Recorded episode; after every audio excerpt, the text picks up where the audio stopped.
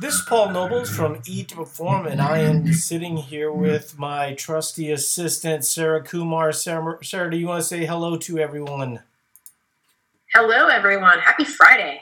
Happy Cinco de Mayo. Happy Cinco de Mayo. I'm super excited about Cinco de Mayo because uh, Cinco de Mayo, for the unobservant folks um, that aren't into boxing, is a very big boxing weekend. Um, ah. And uh, so there's a very big boxing match tomorrow. Um, not sure. Well, I won't be staying up for it. You guys will will will talk about that here in a little bit. Um, but I wanted to talk about something that was kind of interesting. Um, so I just went for a walk, and um, it is about seventy degrees here, which is really nice for Minnesota. So as I was walking, I took my shirt off, right? And uh, one of the things that, and, and let's make no mistake about it, you know, um, I'm not super shredded or anything like that, but but you know, when I take off, come my, on, you're like you're like Brad Pitt's twin. Uh, not not quite. You know, if if Brad's a ten, I mean, we're both males, so that that's a plus, right? Um. But, you know, if I take off my shirt, people know I work out, right? Um, right. So, so often this time of season, I will take off my shirt. Now, if you're a CrossFitter, you know, it's common for guys to take off their shirt in the gym, especially when it gets hot, right? Right. So, um, last year, and this has happened to me probably two or three times, um, The, we, have, we we we can address your question also, Jacqueline. Um, but uh,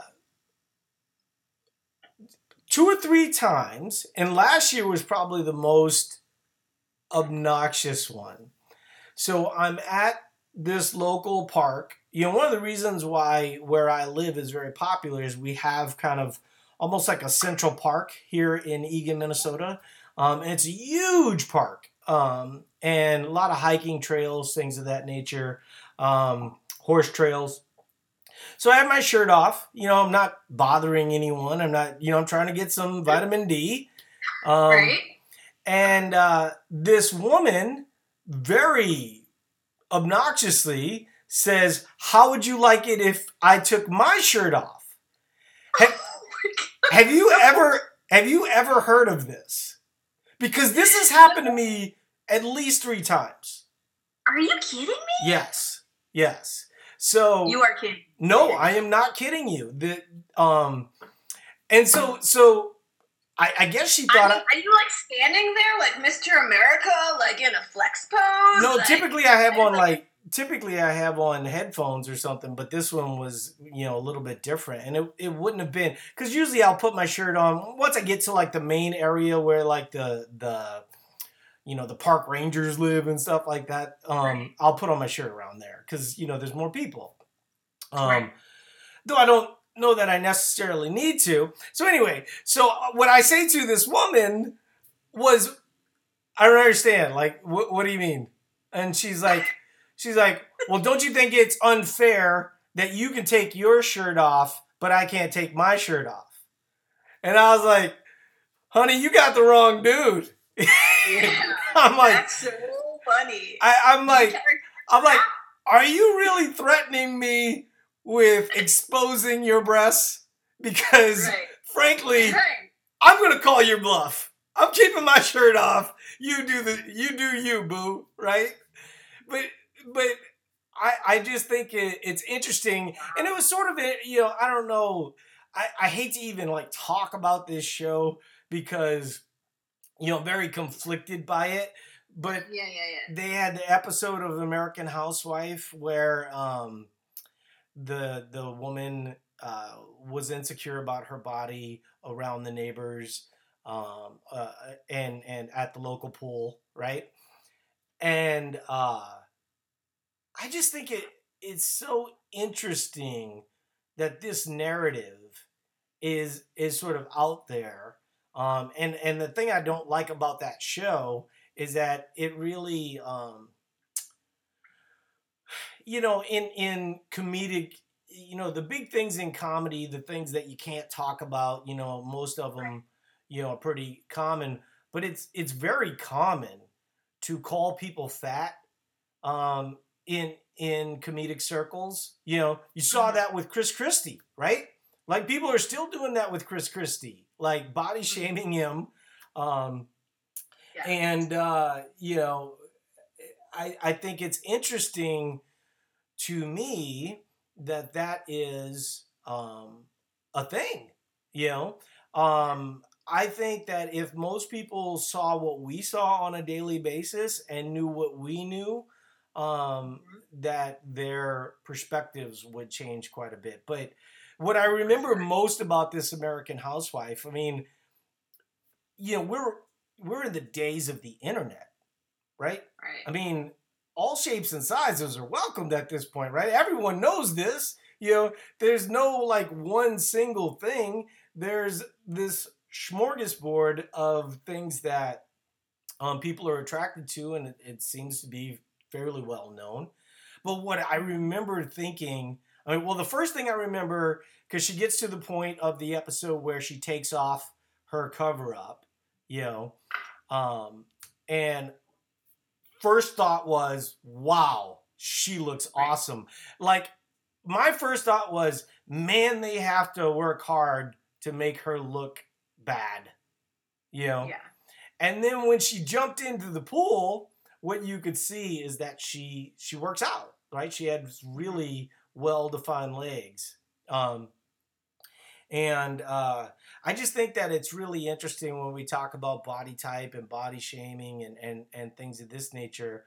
I I lie on the side of let it all hang out. You know what I mean?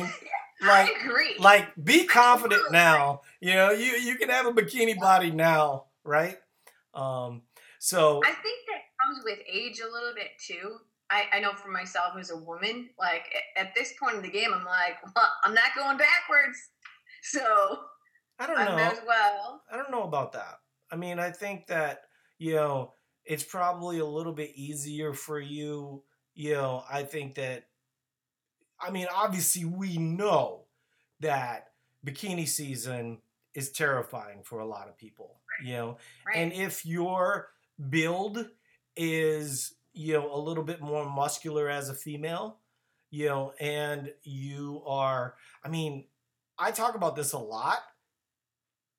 I think if you would ask people what, you know, a healthy weight is, you get a lot of one twenties, right? Yeah. Average female, five five, one fifty-five, you know? Mm-hmm. I can't tell you how many people we talk to, females that are five nine, five ten, that want to be one thirty, you know? Mm-hmm. Um, and it's like contrary to the way that your body wants to be in a lot of instances, you know. I mean, we have, you know, there was a question, how can I detox my body to stop craving sugar? Wrong site for that. Um, we we we believe that the good majority of people that have that problem, uh, they're under eating, and therefore they're looking for energy dense sources, and therefore, what are the energy-dense sources? It's going to be fats and sugar, right? Um, right.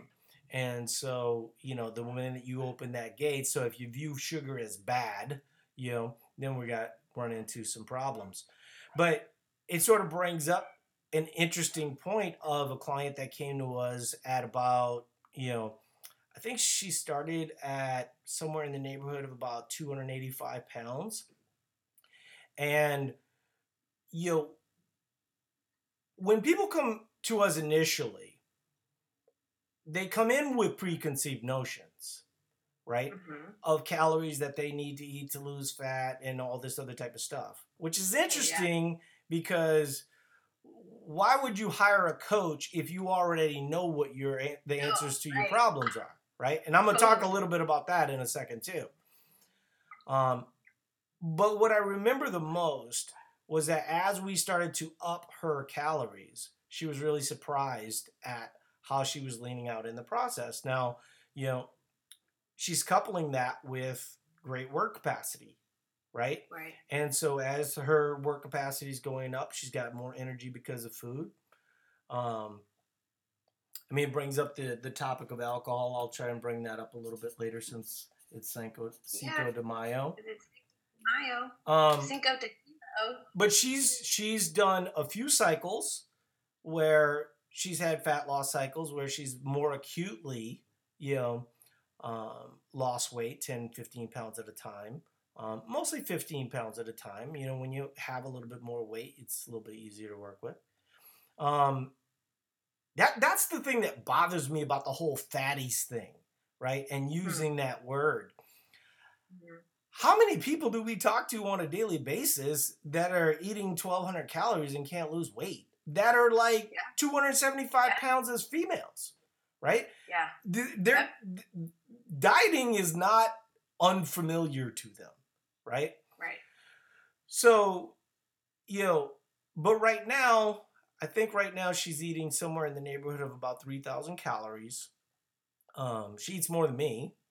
Um, and in the last three weeks, she's down eight pounds. And, you know, I, I mean, we have a million of those stories, but it's always kind of interesting. Yeah. Um, and then there's someone saying it's a hormone issue, not a calorie issue. Um, it, it's a calorie issue from the standpoint that they're not eating enough calories to actually function as a human being. But I do, I am going to actually make the argument that most people don't have a calorie issue, right? But in a different way. Um, you know, there's a lot of people that want to get out the narrative, you know, it's a, it's a hormone issue, therefore undereat carbs, um, sugar is bad, right. bad foods, bad this, bad that. Um, And well, I think they're used to looking at making excuses. Yeah, you know, yeah. To, that's going to be a solution, so let's make an excuse. Yeah, and I mean, when has making yourself into a victim ever really worked out? Right. You know what I mean? like, like. Oh my God! Some of, some of these, yeah. Yeah, some like of the things in, you say, yes. Yeah, like in general. You know, trying yeah. to take the power really does make a lot of sense. Um, right. And so that's where I think, uh, you know, we, we can kind of take this narrative because there's a few things that I wanted to talk about. You know, we've already covered a few things. Um, but I wanted to really talk about Fitbit because we've had a number of, of discussions about, you know, I mean, we're obviously big into steps. We're big into making sure that you're getting low intensity work and, and stuff like that. But what I really wanted to talk about with the Fitbit is not steps, um, because I don't think that that's actually the thing that's going to make a big difference for people. It's their new approach to sleep. Um, yeah. And it was always helpful to get the sleep information, but now they're starting to break it into what types of sleep you get. And that, for anybody that has it, is a eye opener. Oh yeah, it is. You know, because like, like watching a nightmare. it well, it's a little bit like watching a nightmare. Um, one of the things that happens for a lot of people, right? So they come into Eat to Perform, and you know, ninety-eight percent of the people, you know, when we do our, our qualifying entry form, they um, put their, their main goal as fat loss, right? So right. I get that. Um, I'd say of that ninety-eight percent, eighty-nine percent, you know, have extremely dysfunctional uh sleeping patterns, right? Mm-hmm. And so when your sleep is bad and you're trying to get fat loss, it's sort of like taking a nuclear bomb to kill a cockroach, right? Yes, you may kill the cockroach, but you're going to mess up a lot of stuff, yeah. you know? Yeah. And so when we look at, you know, and this is a little bit of the discussion that we were having with the example that I used of the gal that has a little bit more weight to use, um, a little bit more fat to use, um, and why she's been so successful in taking a slow and gradual approach and eating more, not eating less.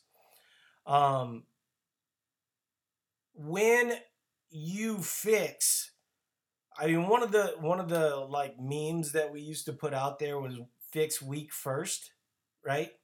Um, if I had to redo that right now, knowing what I know and seeing what I see, I mean, seeing the data, it's shocking to me mm-hmm. that MyFitnessPal has not been able to use the data that they're getting. And part of it is because of the way that they think about the data that they're getting. They still think about the narrative of you have to eat less to use oh, yeah. fat, right? So when you yep. come at it from that standpoint, all you can think about is how can my data support my thesis, right? Fitbit doesn't really come at it from that standpoint. So from that standpoint, I think they're at a little bit of an advantage. Now, their food logger is getting a little bit better, and I think that, you know, once that starts to come together a little bit, we're going to be solving some some bigger problems. But the prob- the biggest problem that most people have is that they come in with a narrative that they think that they know what the answer is, and they think that that moment that they had in Vegas where they had three margaritas, you know, messed everything up, right? And that's a little bit of the sugar co- comments, and that's a little bit of the the hormone comments. So let me give you some specific examples of what it shows you and why it's important.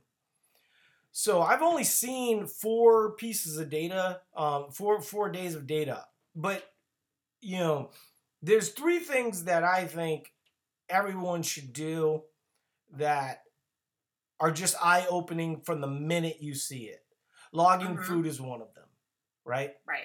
Logging food, I mean, we used to do it where we would tell people just log what you normally eat, and immediately they would start correcting their behavior. We never actually saw how they actually ate, right? Yeah. Because they immediately started.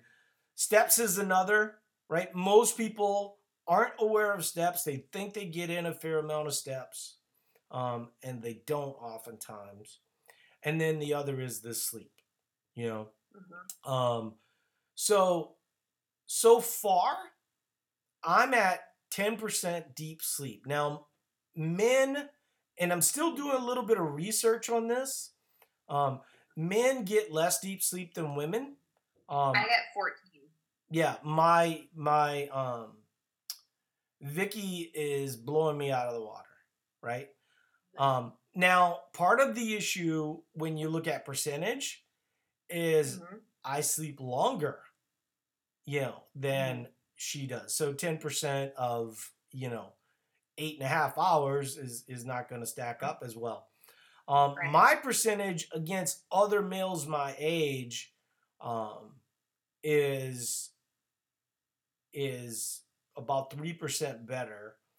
Um, but once again, if we're talking about percentage, then not only is my percentage better, but I also, you know, because of the insights that they give you, I get about an hour and a half more sleep than most males my age. So not only, you know, it, they're judging it based off the seven percent that they're getting off of six and a half hours. I'm getting ten percent off of eight to eight and a half hours. So that's a, that's, that's big in terms of, yeah. you know, um, and you go, well, why, why is deep sleep important? Well, that's when you recover, you know, that's when you start to get, I mean, has, how long have you had it, and has it been eye-opening for you? I, it just started this week for me, so I've only have two days. Yeah, and it is like so. My so like about seven hours of sleep. So I got an hour and nine minutes of deep sleep. Yeah, it's it's crazy. But the thing is, here's the other thing that I would say about about this is that people don't like get hung up on it, just like body fat percentages or you know. You can placebo affect yourself to make yourself feel so tired looking at this, not really understanding it's okay and you can still function. Yeah. Right.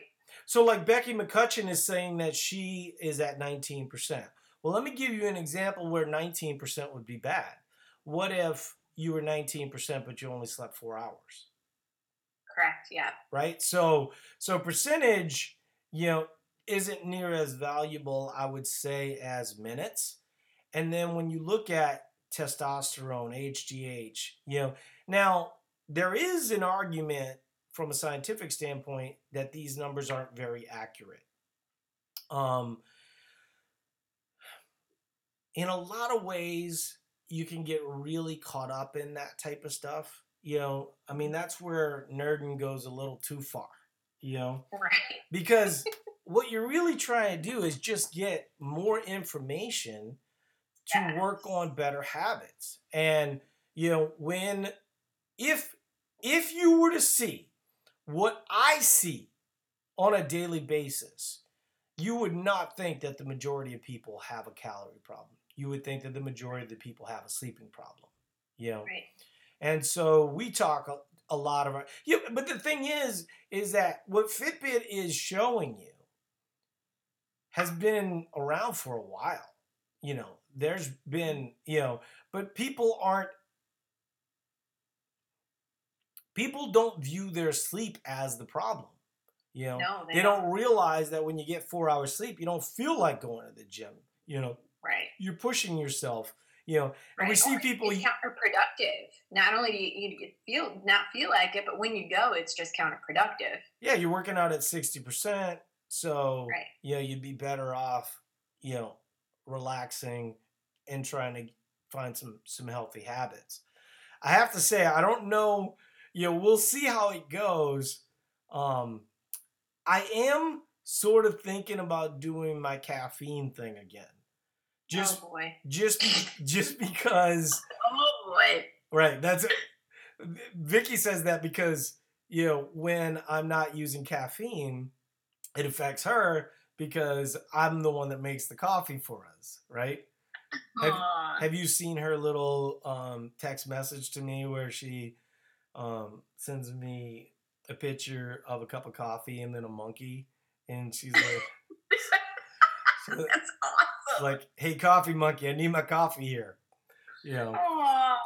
Aww. Um, so I, I feel like if there's any one takeaway from this episode, right? And oh, by the way, you know, to the person that's craving sugar, guess what happens when you undersleep, right? You're not as energetic. So what are you going to crave? More energy-dense sources like carbohydrates and fats. And so is that going to be helpful as it relates to your fat loss journey? Probably not. See a lot of people that, you know, are getting four hours sleep.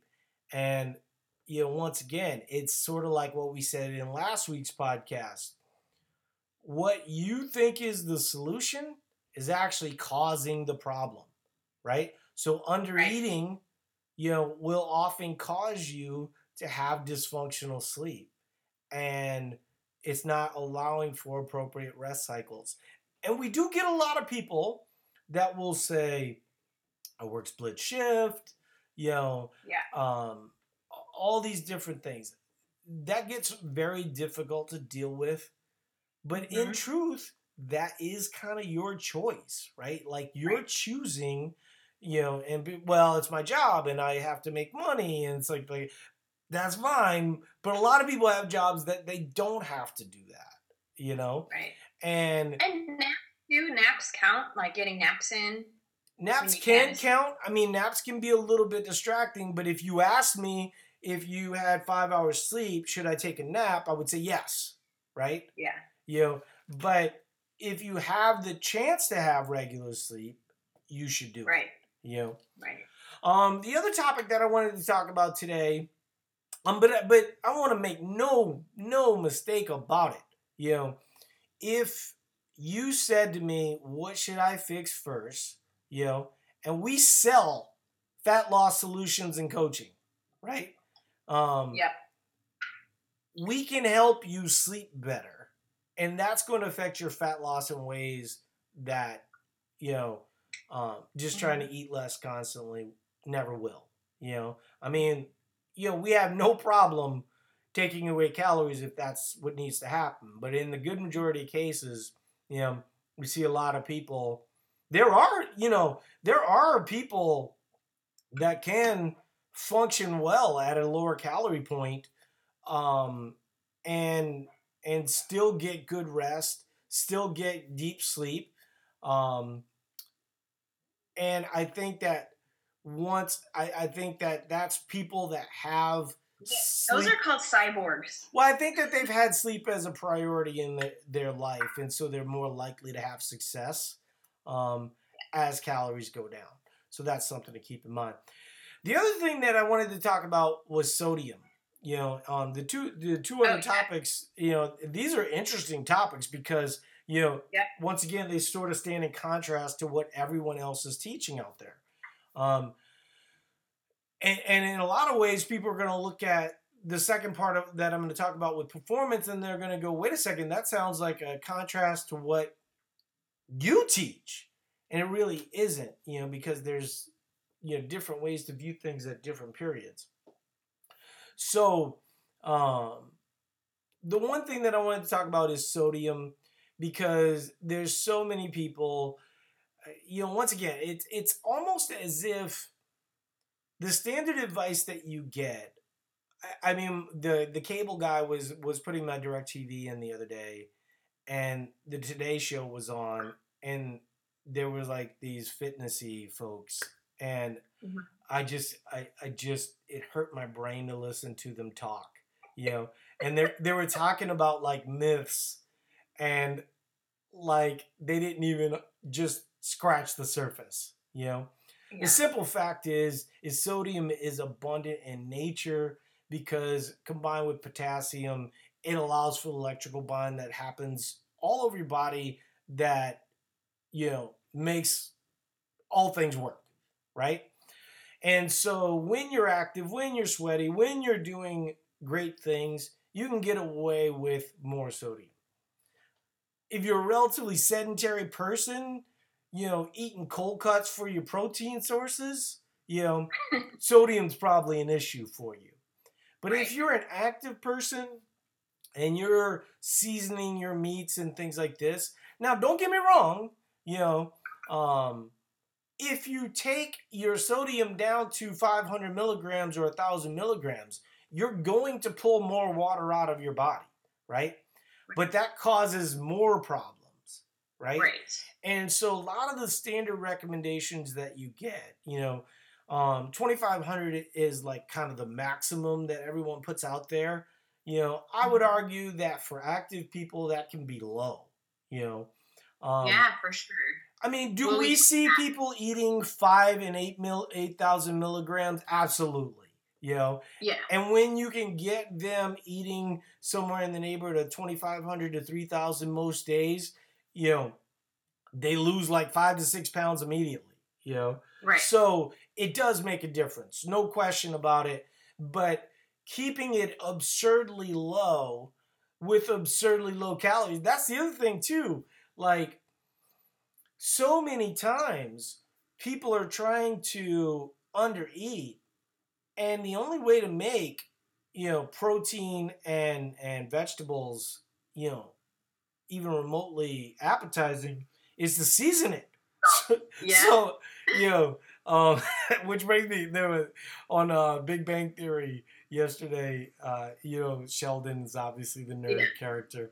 Um, his like his like go-to meal was plain oatmeal. Oh my gosh. Yeah. So um, that that's what I think, you know, in this pursuit of the holy grail of fat loss, I, I just feel like most people are looking at it the absolute wrong way. Oh, yeah. The other thing that, that um, and, and, and sodium is very useful, you know, um, mm-hmm. but, but once again, what are we talking about? Sodium combined with potassium.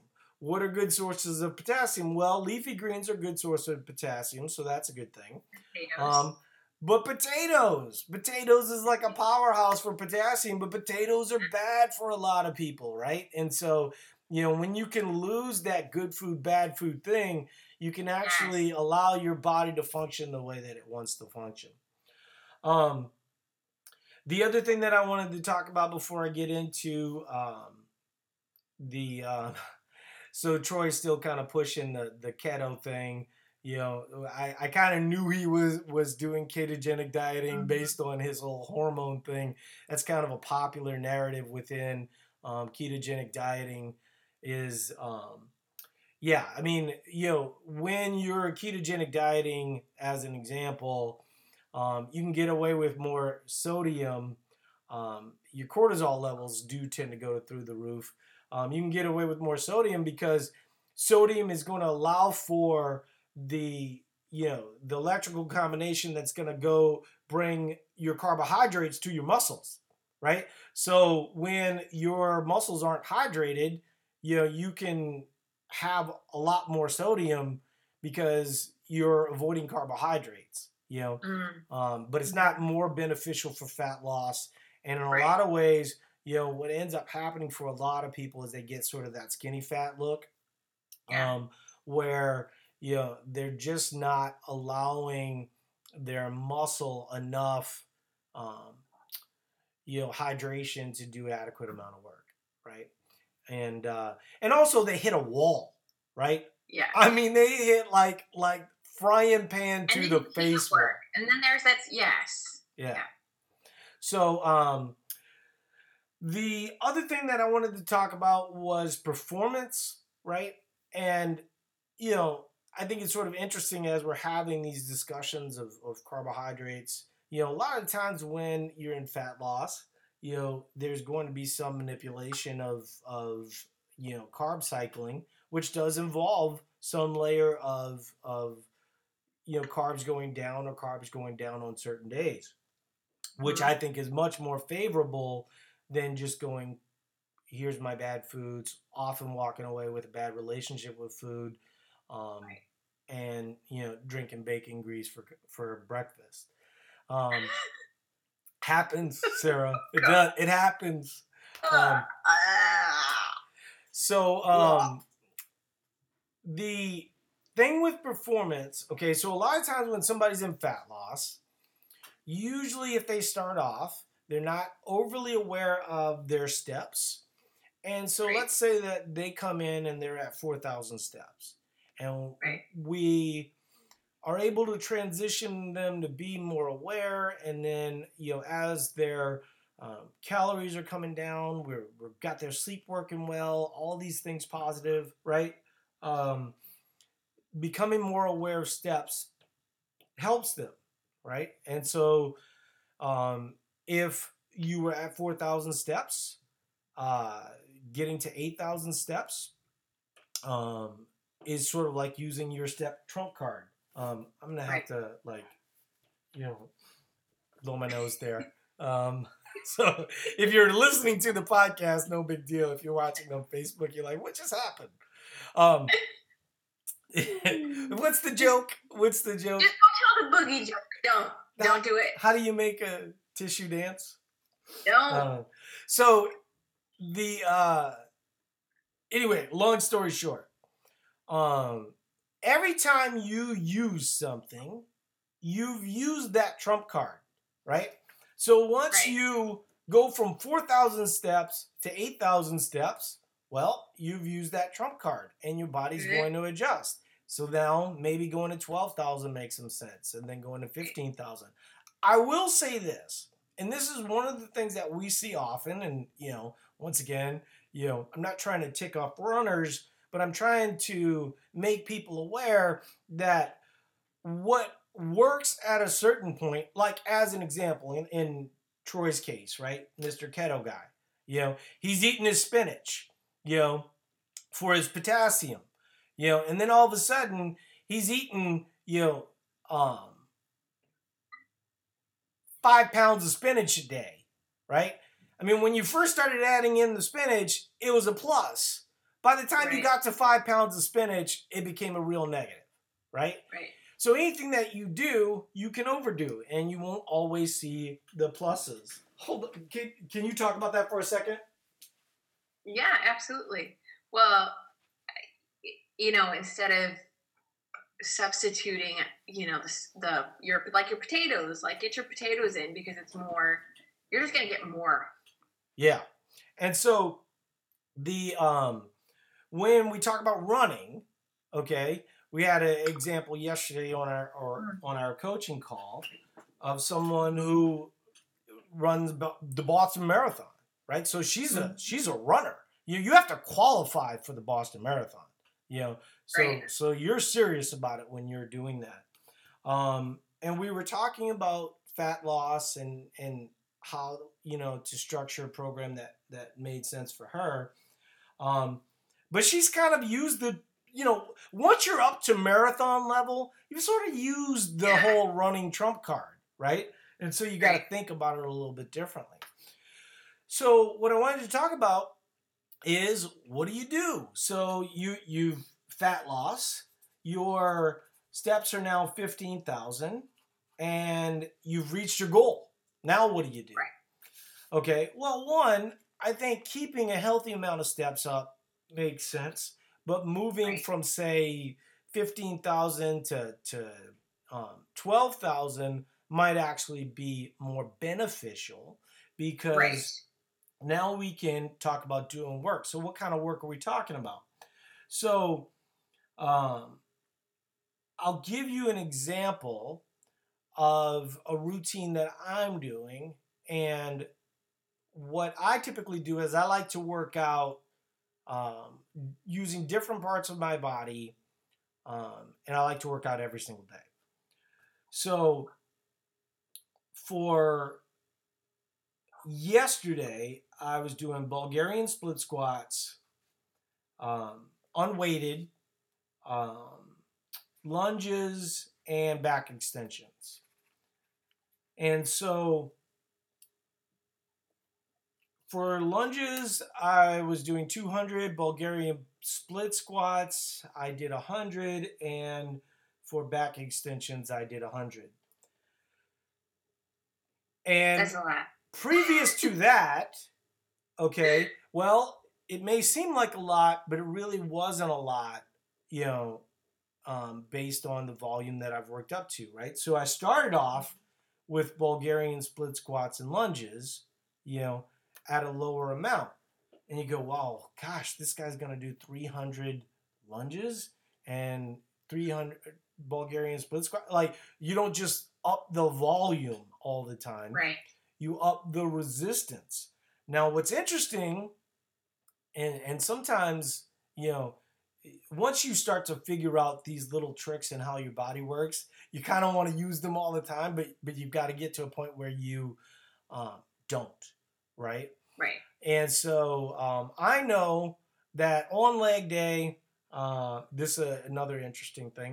On leg day, I'm going to lose somewhere in the neighborhood of a pound to a pound and a half on those days typically.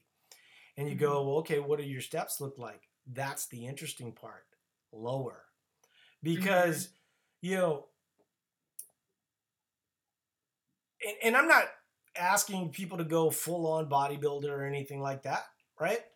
But it is helpful to know how bodybuilders train, how people build their body, how people do lean mass. So if you're a bodybuilder, okay, you work out three to five hours a day, right? You're eating somewhere right. in the neighborhood of six to ten thousand calories a day, and you're scared to death of walking upstairs, right? Like, I am not joking.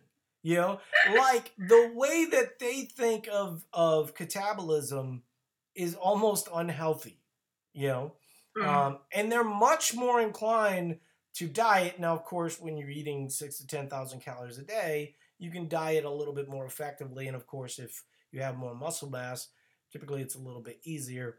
Still one of the roughest sports to participate. And like mm-hmm. the reward is almost nothing, you know, mm-hmm. um, and often leads to a bad relationship with food. But for us regular folks, right, when you're having leg day and you go out and do twenty thousand steps, I'm not saying you ruined your workout, but a bodybuilder would say that to you. Right. Right? Right. And so having some understanding of what you're trying to do. I mean, one of the best podcasts we ever did, you might be able to find it by Googling Eat to Perform and, and Alex Vieta, um, V I Hybrid. If you if you do Alex Vieta hybrid, Eat to Perform. Yeah, V I A D A. Um, anyway, long story short, um, the way that he talks about it is sort of similar to what I'm talking about, right? You want to um, have your volume be around the time where you're working on volume, and you want your intensity kind of farther apart from that. So if you were to say, uh, you know, do a long run every Saturday, you know, you might want to do your heavy lifting on, you know, Tuesdays, and then right. in between do some type of accessory work for whatever those are, right? And the way that he thinks about that, I mean, was one of the most interesting books I've ever read.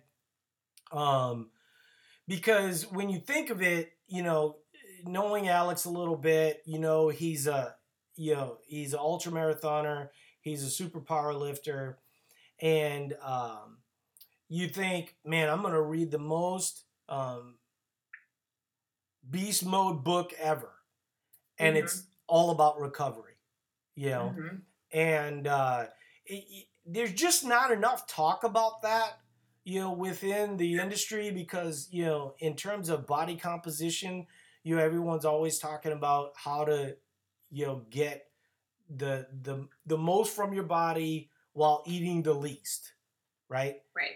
Um, but when you look at, you know, professional athletes, CrossFit Games athletes, you know, all these types of folks that are doing these great things, you know, Um, long story short is they're eating an adequate amount of food and they're getting oh, yeah. an adequate amount of rest. I mean, you know, I have had the luxury of being able to see how those guys sleep, and, uh, you know, not only do they get, you know, eight to nine hours sleep, but a lot of times there's napping involved as well, you know, yeah. especially when they can do it. It's their job, things of that nature. So, um, uh, kind of ending on that. So anyway, long story short, when you're going to performance, okay, you really want to push the volume and intensity side of things. And when I say mm-hmm. intensity, what I mean is I'm not going to just do Bulgarian split squats. I'm probably right.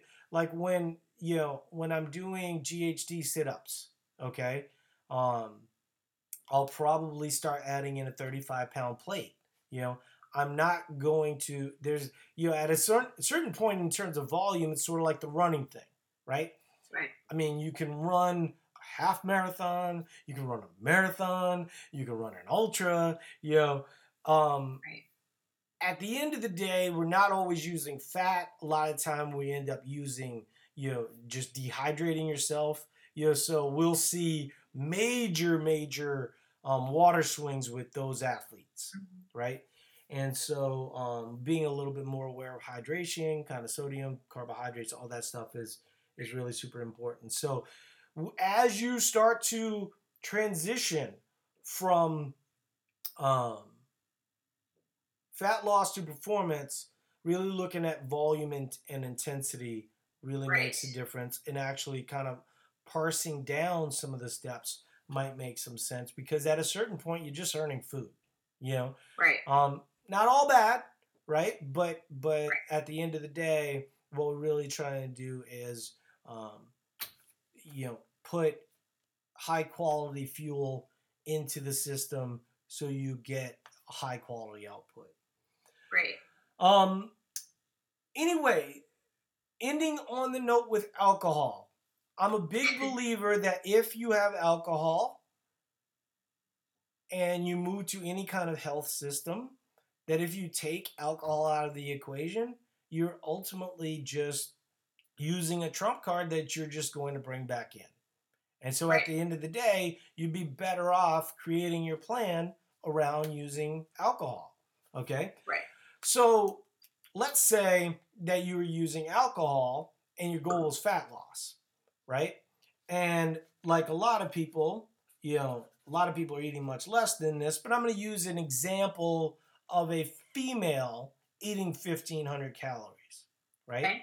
She drinks two glasses of wine. What's the macros on two glasses of wine, Sarah? Like, give me some idea. I can tell you. I can tell you like that. It's twenty-two grams of fat and fifty grams of carbs. Okay, so calories are what? I drink one. What calories are what? Um, I don't even know. What to do my my cal- I don't even. What know. was the what were the fats you said? Fifty. fifty grams of carbs. Yeah, so that's so two hundred. Like four hundred. Okay. So basically, of the fifteen hundred calories that person uses for that day, four hundred of them really weren't that valuable as it relates to adding to the system, right? So, so now, let's say that you were eating three thousand calories a day, right, as a female. Now, all of a sudden, you can add four hundred empty calories and it's no no big deal, right? Right. So in a way, of course, the alcohol will work against you in that instance. There are a lot of professional athletes that don't have alcohol for this reason. Every single nutrient that they bring into their body, they want to be right. useful, you mm-hmm. know? And so that is something that, you know, you want to keep in mind as it relates to alcohol. But I'm a fan of people drinking alcohol, right? I, I, I think. Why are you drinking my wine away then? Yeah, I think. Why are you drink- I'm not trying to take your wine away. I'm trying to. I'm trying to get you to do more, right? Up oh, your do more so I can drink more wine. Up yes. your volume, your intensity, all these different things, right? But as you up it, if you always view yourself as having a calorie problem, then right. and and you're always under eating, then. You know, alcohol doesn't necessarily work to, you know, that favor. I mean, there's a lot of people, you know, I can think of people in my life, right, that half their calories come from alcohol. Yeah, that's a lot. That's a lot. Right? Like, you know, that that's a real good. There's a lot of people that do that, yeah. There's a lot of people that do that where they're under eating just so they can have their alcohol so they can relax at the end of the day. But I think mm-hmm. if they started tracking their sleep, what they find is that they've got disruptive sleep patterns, things of that nature. You know, of course, if you're not adding um, to your system, you know, if you're not giving your body the raw materials it needs to mm-hmm. function, I mean, why do males, you know, and to a certain extent, females, obviously, our body...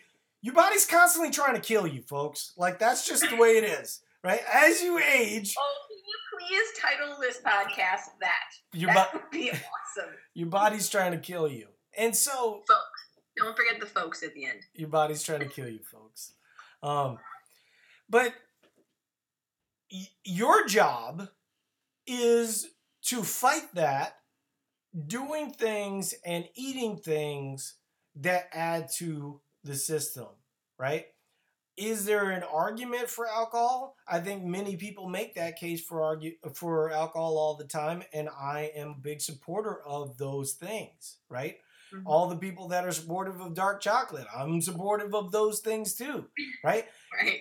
Like, like the people that come on and they go, um, what do you think about low-fat dieting? What do you think about high-fat dieting? I'm a fan of getting in an adequate amount of fats, an adequate amount of proteins, an adequate amount of carbs, typically at a relatively high calorie point, right? Like, I think that that's a much better solution yeah. in terms of sleep, in terms of recovery, in terms of giving your body the raw materials that it needs to hold on to lean mass and potentially build lean mass, right? Right. So when we talk about alcohol... Is like alcohol in moderation, does it have some benefit? I believe it does. You know, I, listen, amen. Right. Red wine in particular, amen. Praise Jehovah. It has healing benefits. Yes. So, um, so we'll end on that note. Um, but if you're in fat loss, trying to have, you know, some level of moderation, also like when you're eating less, um, the alcohol has more acute effect, right? Mm-hmm. You know, um, as most people know, it was funny. We've been watching that First Dates show Oh, um, yeah. Which I, I'm really liking that show. But it was funny because they were, they asked the one lady um, if she was willing to do shots. And she's like, oh, my God, no, I've only had half of a granola bar. You know, so most everybody knows, you know, yeah. that yeah. that's the Food. case. Yeah. Um. All right. So we will end on that note. Um, hopefully we covered a lot of ground. Seemed like people were really interested. I I really think that if you haven't gotten the update, I think most people have had the got the gotten the update at this point from Fitbit. Um, very enlightening. Um, working to more deep sleep, and you know I haven't really seen it be a huge problem, but it does look like twelve to eighteen percent. You know is where they kind of have you shooting for. I just wonder if that's twelve to eighteen percent. With six hours sleep, because I'd be at twelve to eighteen percent on six hours right. sleep, right? Yeah. But when you're yeah. getting eight, eight to eight and a half, I feel like where I'm at is actually pretty good, you know? Yeah. Um. So I, I'm probably going to do a little bit more research. It's probably going to be something that comes up more in um, the upcoming weeks, but I, I believe it's the key to obesity. I genuinely do. You know, um, I don't believe that, you know, getting four hours sleep allows for you to deal with stress, allows for you to deal with your life the way that, you know, we would all like to. All right, guys, I appreciate everybody listening. And like I said, happy Cinco de Mayo. Do you want to say goodbye to everybody? Goodbye, everybody. Enjoy your weekend. All right. Talk to you guys later. Bye now.